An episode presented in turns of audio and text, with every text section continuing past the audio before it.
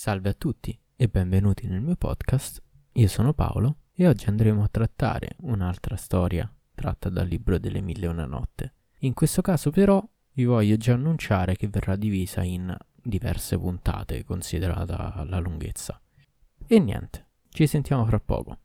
Devi sapere che viveva un tempo, nel paese d'Egitto, un sultano tutto improntato a giustizia e buona fede, generoso e liberale. Amico dei poveri, non sfigurava nelle conversazioni coi sapienti.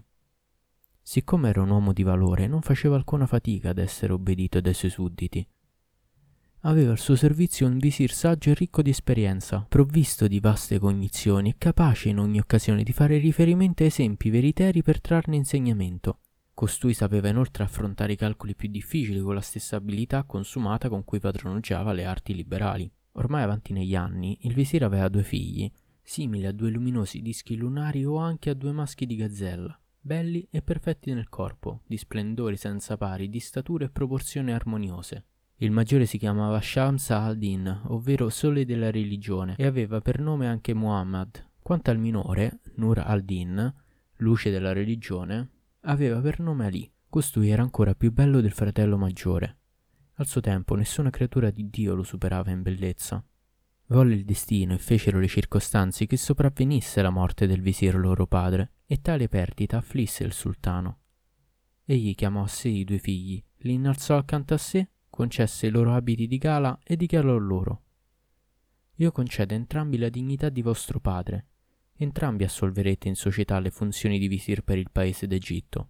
Essi baciarono la terra davanti al sultano e uscirono dal palazzo per ricevere a casa loro le condoglianze d'uso dopo la morte del padre e consacrare un mese intero di lutto alla sua memoria. Soltanto allora assunsero la carica di visir per esercitarla attorno a 1 settimana ciascuno. Quando il sultano viaggiava si spostavano con lui, una trasferta il primo e la successiva il secondo. I 2 fratelli abitavano nella stessa casa e avevano su tutto una medesima opinione. Ora, una notte, sì, era la vigilia di un viaggio in cui doveva essere il maggiore a scortare il sultano, si misero seduti a discorrere di varie cose. «Fratello», disse Shams al-Din, «ecco quanto faremo. Ci sposeremo e prenderemo in moglie, tu e io, 2 sorelle. Firmeremo i contratti di matrimonio lo stesso giorno e la stessa notte ciascuno di noi andrà dalla sua sposa».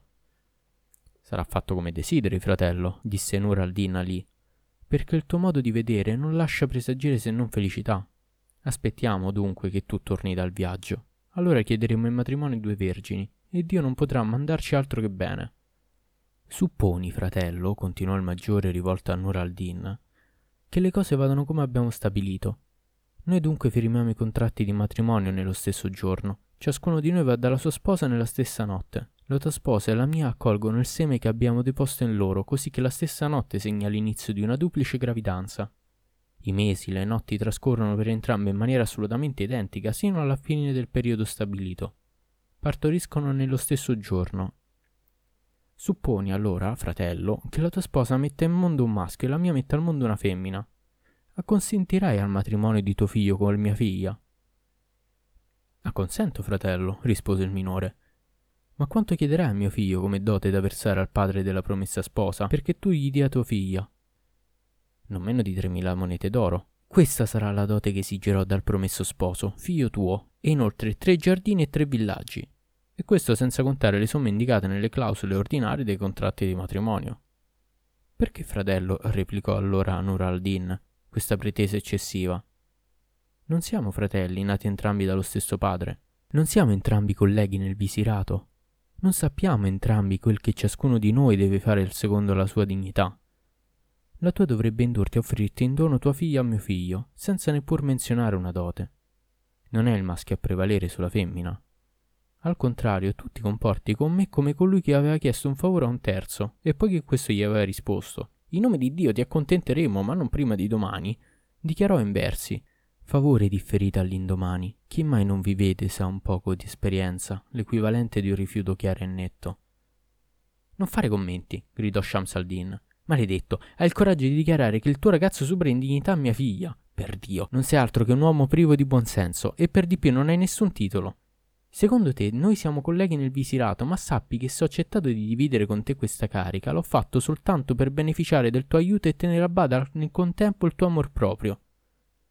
Adesso, per Dio, rifiuto di dare mia figlia in sposa a tuo figlio, anche se mi offrissi in cambio tant'oro quanto pesa. Non voglio più tuo figlio come genero. Per Dio, mai darò in matrimonio mia figlia, dovessero farmi bere la coppa della perdizione. Alle parole del fratello, Nur al-Din si corrucciò profondamente e disse: «Fratello, non vuoi che tua figlia sposi mio figlio?» «No, non voglio. Neanche il ritaglio di un'unghia di mia figlia gli permetto di possedere. Se in questo momento non fossi in procinto di mettermi in viaggio, ti avrei dato una lezione che non avresti dimenticato. Ma quando sarò di ritorno, ti farò vedere di che cosa sono capace». Quelle parole non ebbero altro risultato di accrescere la tristezza e il risentimento di Nur al-Din. Per un istante gli sembrò di non esistere più, poi, riprendendosi, evitò di manifestare ciò che provava in cuor suo. Il fratello si fece silenzioso e ciascuno passò la notte per conto suo in un angolo della casa, pieno d'ira verso l'altro. In ogni caso, il più giovane era d'umore cupo. Quando si fece giorno, il sultano partì in direzione delle piramidi. Quella volta si trovava con lui il visir Shams al-Din, perché era il suo turno di viaggiare col sovrano. Non appena fu partito, Nur al-Din si alzò, sempre gonfio di collera repressa. Per prima cosa entrò nel tesoro, donde prelevò di che riempire una borsa di monete d'oro. Rievocando la scena durante la quale il fratello lo aveva umiliato e trattato spudoratamente, declamò questi versi: «Abbandona il tuo paese, troverai altri amici diversi da quelli che lasci. Devi soltanto montare la tenda a seconda del cammino che fai, e imparerai che lì soltanto si trova piacere a vivere. No, fissa dimora non arreca mai potenza né onore, nessun altrove dà marchio d'infamia. Lascia i luoghi della vita radicata di abitudini per paesi nuovi ai tuoi occhi. Guarda, l'acqua stagnante, io l'ho notato, non fa che imputridire. Appena prende a correre, eccola di nuovo buona da bere, ma chi l'assaggerebbe fin tanto che ristagna? Se il sole si arrestasse nella volta celeste e sostasse immobile all'apice della sua corsa, l'uomo, fosse egli arabo di altra nazione, non mancherebbe di fargliene un rimprovero. Bisogna pure che il disco splendente della luna sovente acconsenta a scomparire, affinché dal luogo più alto si vada di guardia e il tempo della nostra vita sia misurato. I leoni non potrebbero catturare preda alcuna se non uscissero dall'antro fra i rovi, e la freccia che vola colpirebbe il bersaglio se volesse restare solidale all'arco. L'oro che non viene estratto resta polvere fra la polvere. L'aloe, se mette radici nel suolo, non sembra che una varietà di legno da ardere come tanti altri. Estrai l'oro dal filone e tutti ne vogliono e sono disposti a pagare. Fai a pezza l'aloe e mettila all'incanto, ognuno per averlo darebbe oro in cambio». Quando ebbe finito di recitare i versi, Nur al-Din diede ordine ad alcuni servi di condurgli la mula che veniva tenuta pronta, quel giorno come gli altri, in caso di trasferta ufficiale, con la sella scomparta e la gualdrappa che portava abitualmente. Era una delle cavalcature destinate appositamente a quell'uso e che servivano a turno nel corso dell'anno. Era una mula di razza grigia, di quelle che hanno il passo vivace e rapido. Aveva le orecchie simili a canne, di cui avessero tagliato la punta alla fine di usarla per scrivere. Le zampe erano come le colonnine solidamente piantate di un edificio. Nur al-Din ordinò dunque al giovane schiavo di condurgli la bestia bardata di tutto punto, di porre sul dorso della cavalcatura un tappeto di seta e un cuscino morbido sulla grossa bisaccia col tesoro, che lasciò penzolare a destra e sinistra. Ai servi e ai giovani schiavi dichiarò: «Parto per un'escursione fuori città, mi addentrerò nella regione di Kaliub e dintorni, e starò 1 o 2 notti senza tornare qui, perché mi ha preso una grande pena. Che nessuno di voi ostacoli il mio progetto». Poi inforcò la mula, prese qualche provvista per il viaggio e uscì dalla città del Cairo, in direzione della parte pianeggiante del paese. Non era trascorsa la metà del giorno che fece ingresso nella città chiamata Bilbais. Smontò dalla cavalcatura e si riposò per un poco. Mangiò qualcosa, si fornì di provviste per sé e per la bestia, dopodiché lasciò la città e si diresse verso la pianura. Allora accelerò il passo della mula in modo tale che prima del cader delle tenebre già aveva raggiunto la regione di Said. Per passare la notte entrò nella locanda dove sostavano i corrieri della corrispondenza ufficiale. Scaricò la cavalcatura, fece fare 7 o 8 giri senza sollecitarla, la pulì, la legò a un palo saldamente piantato a terra e le diede la sua razione di biada.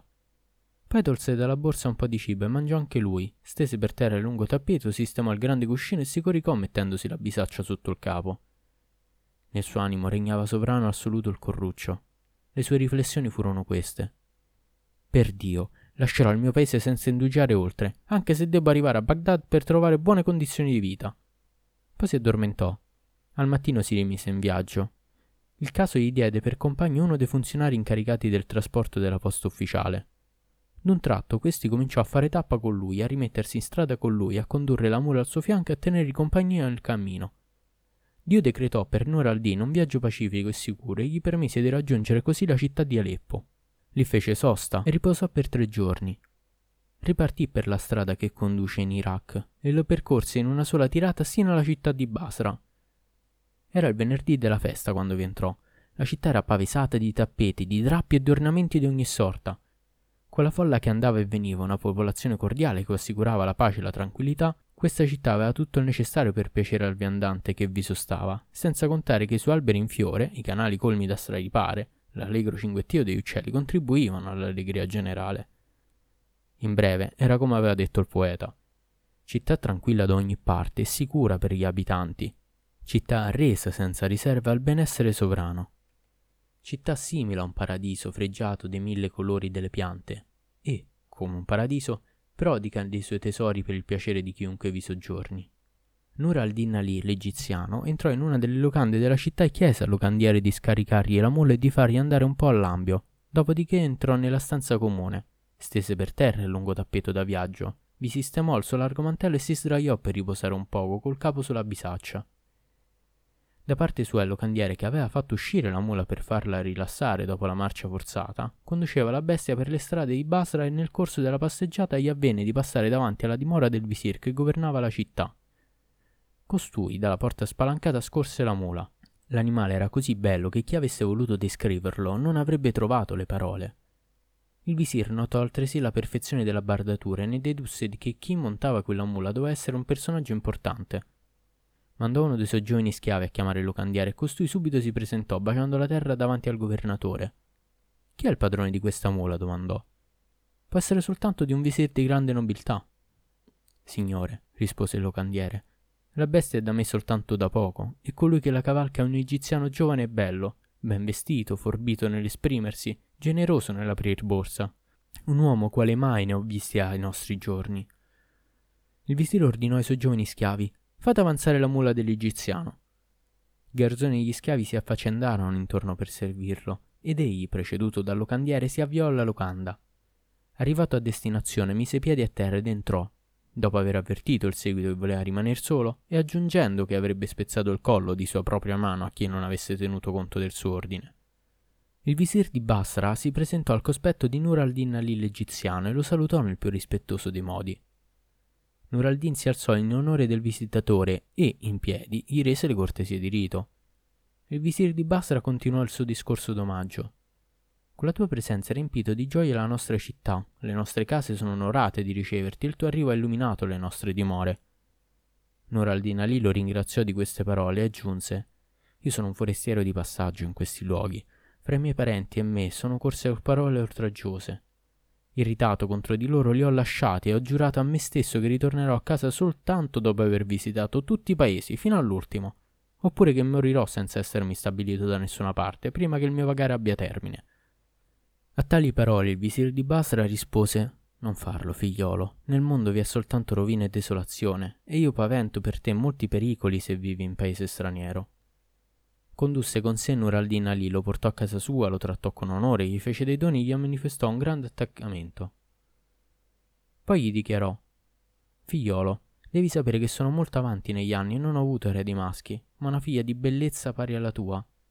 Ho tenuto a distanza parecchi partiti di questa contrada, rampoli di famiglia, ricchi e nobili uno più dell'altro, perché non accarezzassero nemmeno l'idea di chiederla in matrimonio.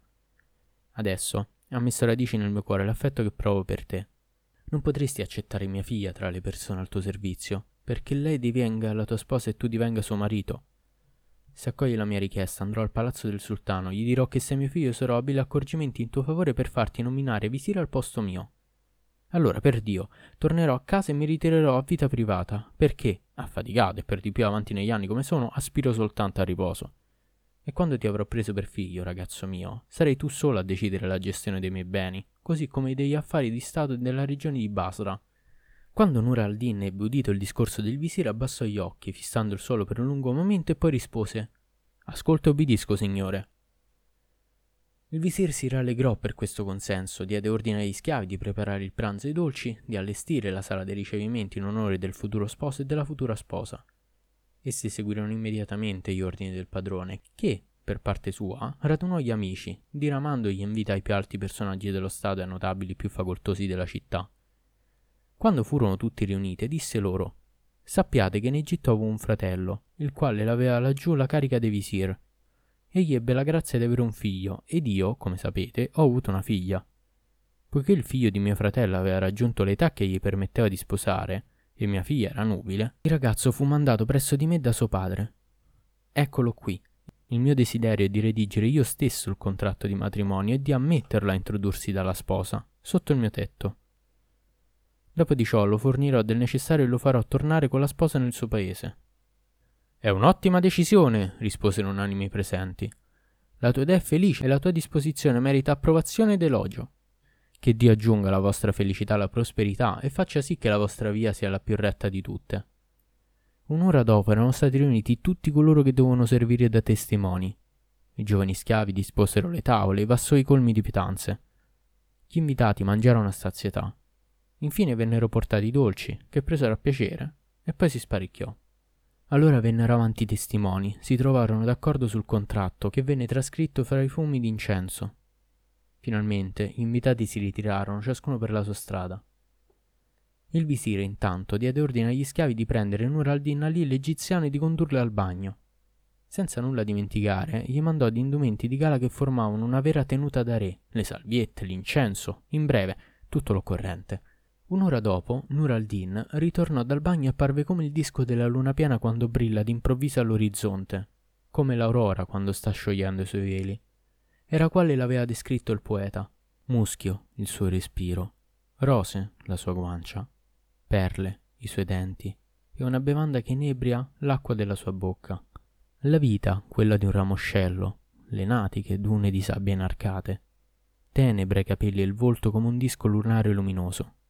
Egli si accostò al suocero e gli baciò la mano. Costui si alzò in onore del giovane, vantò ad alta voce le qualità dello sposo novello e lo fece sedere al suo fianco. Si chinò verso di lui e gli dichiarò: «Figliolo, vorrei che mi dicessi la ragione per cui hai lasciato la casa dei tuoi genitori e mi spiegassi come mai ti hanno permesso di separarti da loro. Non nascondermi nulla. Voglio che tu mi dica la verità, perché l'ha scritto il poeta. Devi dire la verità, dovesse questa verità bruciare del fuoco promesso ai dannati. Soltanto al Signore devi cercare di piacere. È il malvagio che piace ai servitori. E non dimenticare che il mio augurio è di prenderti un giorno con me per andare al palazzo del sultano e farti assegnare la carica che occupo io». Risposta al suocero, Nur al-Din parlò così: «Sappi, o grande visir, o signore altamente degno di considerazione, che io non provengo dalla feccia del popolo. Certo, non ho lasciato i miei parenti con la loro approvazione. Ma ora ti racconterò tutto. Per prima cosa devi sapere che mio padre era visir in Egitto. Mi feci il racconto degli avvenimenti, dalla morte del padre alla sua partenza dal paese, passando per il colloquio che l'aveva causata e che aveva raggiunto col fratello il punto in cui i cuori entrarono in disaccordo. A nulla servirebbe ritornare su ciò che è stato detto, ma quanto a te, concluse, hai agito bene nei miei confronti, mi hai trattato con onore al punto da darmi tua figlia in sposa. La mia storia è tutta qui». Il resoconto di Nur al-Din non mancò di stupire il visir, che ne rise di cuore e finì col dichiarare: «Ragazzo mio, avete litigato ancor prima di aver preso moglie e di aver ottenuto per grazia di Dio un figlio o una figlia. Ma adesso, ragazzo mio, recati dalla tua sposa e domani ti condurrò dal sultano e gli spiegherò la tua faccenda. Spero che all'Altissimo non ci verrà che bene». Nur al-Din si ritirò per introdursi nella stanza della sua sposa. Ora, un destino prefissato e circostanze guidate dall'alto fecero sì che la stessa notte in cui Nur al-Din entrò da sua moglie nella città di Basra, in Egitto, anche suo fratello Shams al-Din Muhammad entrava nella donna che aveva preso in moglie. In effetti, mentre Nur al-Din lasciava il suo paese e affrontava le mille peripezie del viaggio, il fratello maggiore Shams al-Din, che aveva accompagnato il sultano d'Egitto fuori città, si era quindi assentato e l'assenza era durata un mese. Al ritorno aveva lasciato che il sultano salisse da solo, là dove esercitava il potere supremo, e dopo essere rientrato a casa si era messa alla ricerca del visir suo fratello, ma invano. Aveva tentato di sapere qualcosa a proposito della sua assenza, ma da quelli di casa si sentì rispondere: «O giudice, dal giorno in cui ti sei messo in viaggio all'alba, il sole non ha mai brillato su tuo fratello se non in terra lontana. Il visir tuo fratello aveva detto che avrebbe passato fuori soltanto 1 o 2 notti, e tuttavia da allora non è giunta nessuna nuova di lui. A tali parole Shams al-Din comprese di aver perduto il fratello. Il grande dispiacere lo fece allora riflettere. Senza dubbio non ha sopportato le parole oltraggiose che ha inteso dalla mia bocca. Ecco il motivo per cui sarà espatriato. Bisogna assolutamente che vada a cercarlo a costo di giungere in capo al mondo e che faccia chiedere sue notizie per ogni dove tramite i funzionari della posta ufficiale. Ora, durante il mese di assenza di Shams al-Din, suo fratello Nur al-Din aveva percorso, come sappiamo, la strada che lo aveva condotto a Basra. I corrieri, per contro, si erano lanciati sulla pista che conduceva ad Aleppo. Perciò non hanno trovato nessuna traccia di Nur al-Din e, sfiniti, erano tornati sui loro passi. Allora Shams al-Din aveva lasciato ogni speranza di ritrovare il fratello e si era detto: «Non v'è potere né forza che in Dio l'Altissimo, l'Immenso. Che imprudenza ho commesso andando a parlare con mio fratello di questioni matrimoniali». Passarono vari giorni, al termine dei quali Dio volle che Shams al-Din chiedesse la mano della figlia di uno dei più ricchi maggiorenti del Cairo. Il primogenito aveva firmato il contratto di matrimonio lo stesso giorno in cui il cadetto aveva firmato il suo nella città di Basra. Si era introdotto dalla sposa la notte stessa in cui il fratello si era introdotto dalla figlia del visir di Basra. Dio si è esaltato e glorificato perché si compisse il suo decreto e le sue creature in vista del fine da lui stabilito, aveva permesso la doppia coincidenza. I due fratelli avevano firmato i loro contratti contemporaneamente e contemporaneamente si erano accostati alle loro spose, l'una al Cairo, l'altra a Basra, per raggiungere il fine stabilito dall'Altissimo. La sposa di Shams al-Din Muhammad, visir del Cairo, mise al mondo una bambina. La sposa di Nur al-Din, visir di Basra, mise al mondo un maschio. Il figlio di Nur al-Din era così bello che il sole e la luna parevano incapaci di mostrarsi al suo cospetto senza arrossire al veder di essere superati in beltà. Il ragazzo aveva la fronte luminosa, la gota colorita, il collo marmoreo e un neo sulla guancia destra simile a un chicco d'ambra. Uno di coloro che l'avevano descritto non aveva forse detto nei suoi versi: aveva un neo posato sulla vetta di una guancia come un chicco d'ambra su un piatto di marmo. Aveva sguardi come scimitarre che invitavano a battaglia contro i figli dell'amore disperato. Il più grande è Dio! Dio l'aveva rivestito in qualità fisiche ammirevoli, di bellezza, di splendore, di perfezione, e gli aveva dato un corpo proporzionato e di media statura. In breve, era come il ramo verde di un albero, incantava tutti i cuori con la sua forma squisita e seduceva tutti gli animi con l'armonia che regnava fra tutte le sue parti. L'involucro esterno, così come la costituzione interiore, gli facevano raggiungere il sogno ideale della bellezza. Probabilmente le gazzelle avevano preso da lui gli sguardi teneri e il collo sottile. Assommava in sé le qualità che di solito gli uomini possiedono separatamente e non ve n'era alcuna che egli non avesse accolto e fatta sua. In breve, uno di coloro che l'avevano descritto aveva detto in versi: se beltà fosse venuta a prendere le misure del suo corpo, beltà davanti a lui sarebbe rimasta immobile e confusa, a testa bassa. Beltà è ben considerato com'è questo corpo perfetto. Un corpo perfetto come questo non ne ho mai visto uno simile. Alla nascita del fanciullo il padre gli diede nome Badr al-Din, ovvero splendente plenilunio della religione, e anche Hasan. Il nonno, il visir di Basra, si rallegrò nel vederlo e diede banchetti in suo onore. Poi scelse doni sontuosi, degni di essere offerti a un re. Si recò al palazzo accompagnato dal visire egiziano, Nur al-Din Ali, e si presentò al sultano. Quando arrivò davanti al sovrano con Nur al-Din Ali al fianco, baciò la terra ai suoi piedi. Il sultano era un bell'uomo, solito a beneficare i suoi sudditi. Intelligente, sapeva riflettere a lungo prima di parlare, mantenendo tutta la sua calma. Il visir di Basra invitò Nur al-Din a presentarsi. Costui baciò la terra, poi, rialzandosi, declamò in onore del sultano: «Sovranità nella stabilità, questa è la sorte che ti è data e che mai smentirà l'eternità dei giorni che seguono alle notti. Io ti auguro una vita tranquilla come lo scorrere delle notti, una vita immersa in una felicità che non conoscerà fine». Il sultano ringraziò Nur al-Din Ali per i suoi versi e chiese al suo visir: «Chi è il giovane che ti accompagna?». Il visir narrò a beneficio del sultano tutta la storia del genero, dall'inizio alla fine. Per concludere, aggiunse: «O re, io auspico che mio figlio, Nur al-Din Ali qui presente, mi succeda nella carica di visir. La sua eloquenza è chiara e brillante. Io, tuo schiavo, mi sono fatto vecchio e l'età avanzata in cui mi trovo mi rende meno capace di fare e anche meno incline a riflettere su quel che si è fatto. Che il mio Signore acconsenta, fra i benefici di cui mi ha colmato, a mettere questo giovane al mio posto, lasciando la carica di visire a lui, che saprà tenerla con buon esito. È questo tutto il favore che io chiedo. Ti scongiuro, in nome dell'obbedienza che non si è mai smentita ai tuoi occhi, di rispondere favorevolmente alla mia richiesta. Poi baciò la terra e attese la risposta. Il sultano considerò più attentamente Nur al-Din, il visir d'Egitto, e valutò fra sé le sue qualità. Le trovò rispondenti ai suoi desideri, avvertì il bisogno di prenderlo al suo servizio e proferì il sì tanto atteso. Diede l'ordine di rendere al giovane tutti gli onori dovuti alla sua nuova dignità, gli concesse una veste di gala, gli mise a disposizione una mula scelta fra quelle riservate al suo uso personale. Gli fece versare gli emolumenti, gli appannaggi che richiedeva la nuova condizione. Nur al-Din ritornò a casa col suocero. Entrambi, pieni di gioia, si congratulavano. Se ci piovono tutti questi vantaggi, vuol dire che il neonato Hasan ci ha portato fortuna. Il giorno seguente Nur al-Din andò dal sultano, si sedette al primo posto nella sala delle udienze, quella che era riservata al visir, appolse il sigillo alle ordinanze reali, firmò documenti, fece donativi a chi li meritava, trasmise ordine per l'esecuzione dei lavori, secondo la norma dei visir, e senza omettere niente delle sue incombenze fece tutto alla perfezione. Il sultano lo trattò con onore e Nur al-Din Ali l'egiziano tornò a casa felice, contento di quel che il sovrano gli aveva dato e affidato e della stabilità che prometteva un simile inizio nella carica. La sua gioia era grande anche nel vedere il figlio Badr al-Din Hasan. Nur al-Din si dedicò ad allevare il figlio con tutta la cura necessaria, di giorno come di notte. Badr al-Din crebbe, si ribustì e la sua bellezza si fece di anno in anno più grande. Quando il bimbo ebbe 4 anni, il nonno materno, il vecchio visir, si ammalò e destinò a lui tutti i suoi beni. Poi morì. Ci fu un banchetto funebre e le visite di condoglianze ai parenti del defunto, che in quella circostanza si erano ritirati dall'attività pubblica. Durarono tutto 1 mese. Nur al-Din Ali conservò la carica di visir di Basra e suo figlio Badr acquistò ancora in statura e in vigoria.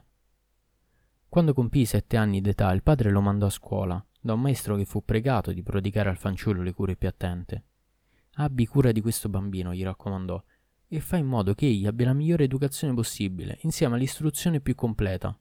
Insegnagli le buone materie della vita civile. Il maestro per prima cosa studiò il bambino per capire quali erano le sue possibilità. Alla prova lo trovò di intelligenza vivace, perseverante, capace di discernimento, sensibile alle buone maniere, dotato per l'espressione chiara e concisa del pensiero. Ne ebbe una soddisfazione immensa e tenne l'allievo a studiare presso di sé, e nel corso di giornate di assiduo lavoro gli diede dapprima gli strumenti per esprimersi completamente, poi la padronanza della lettura e la possibilità di esercitare la sua comprensione dei testi. Questo apprendistato era durato 2 anni. All'età di 12 anni il ragazzo sapeva mettere in bella scrittura tutto quello che doveva copiare. Era avversato in giurisprudenza, nella scienza del significato delle parole, nella grammatica araba, nella contabilità e nella redazione di testi di varia destinazione. Questo, come si è detto, accompagnava a meraviglia le prodigiose qualità fisiche di bellezza, di splendore e di perfezione in cui l'Altissimo l'aveva provvisto. La corporatura ideale e la perfetta armonia delle varie parti del corpo giustificavano i versi di coloro che lo hanno descritto, l'una che giunge alla forma più compiuta, della sua vita snella il ramo flessibile argomenta. Dalla sua fronte di raso bianco sorge la luna nella sua pienezza. Il sole in rosso si corica fra gli anemoni della sua guancia. Dovunque regna la bellezza, là egli comanda sovrano. In verità, è stato esempio di ogni bellezza in ciascuno. Per tutta l'infanzia egli non si era mai avventurato in città.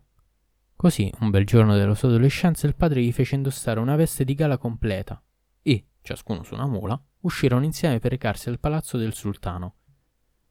In tale arnese attraversarono la città, ma quando i passanti scorgevano Hasan, erano così colpiti dal suo aspetto che non potevano trattenersi dall'invocare l'aiuto di Dio contro i rischi in cui non manca di incappare una simile perfezione delle forme. Così le loro invocazioni in suo favore, nonché i loro complimenti al padre, divennero un vero e proprio tumulto.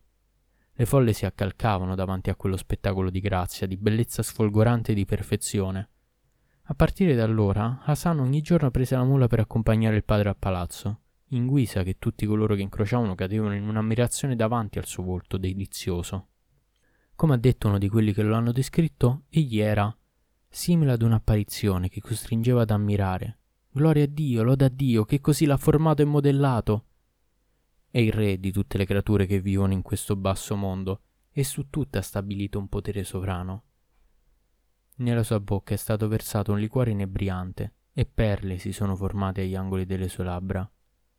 Sono toccati a lui soltanto tutti i doni della bellezza, e indispettita tutta la creazione sospira e protesta verso Dio.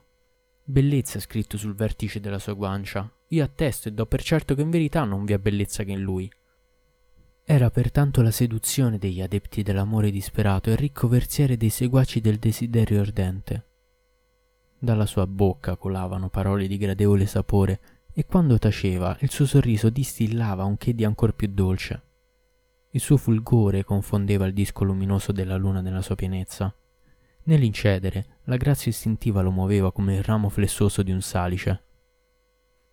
Rose e anemoni avevano scelto le sue guance per porvi la loro quintessenza, e nei suoi occhi si rifletteva il chiarore del giorno. Al cuore di chi lo incontrava, l'amore sembrava dare slancio per volare accanto al suo. Lo faceva languire nell'attesa estenuante in cui lo teneva il desiderio. Poi lo richiamava a nuova vita non appena l'anima era data agio di contemplarlo. Ecco allora i versi che un poeta ha scritto su di lui.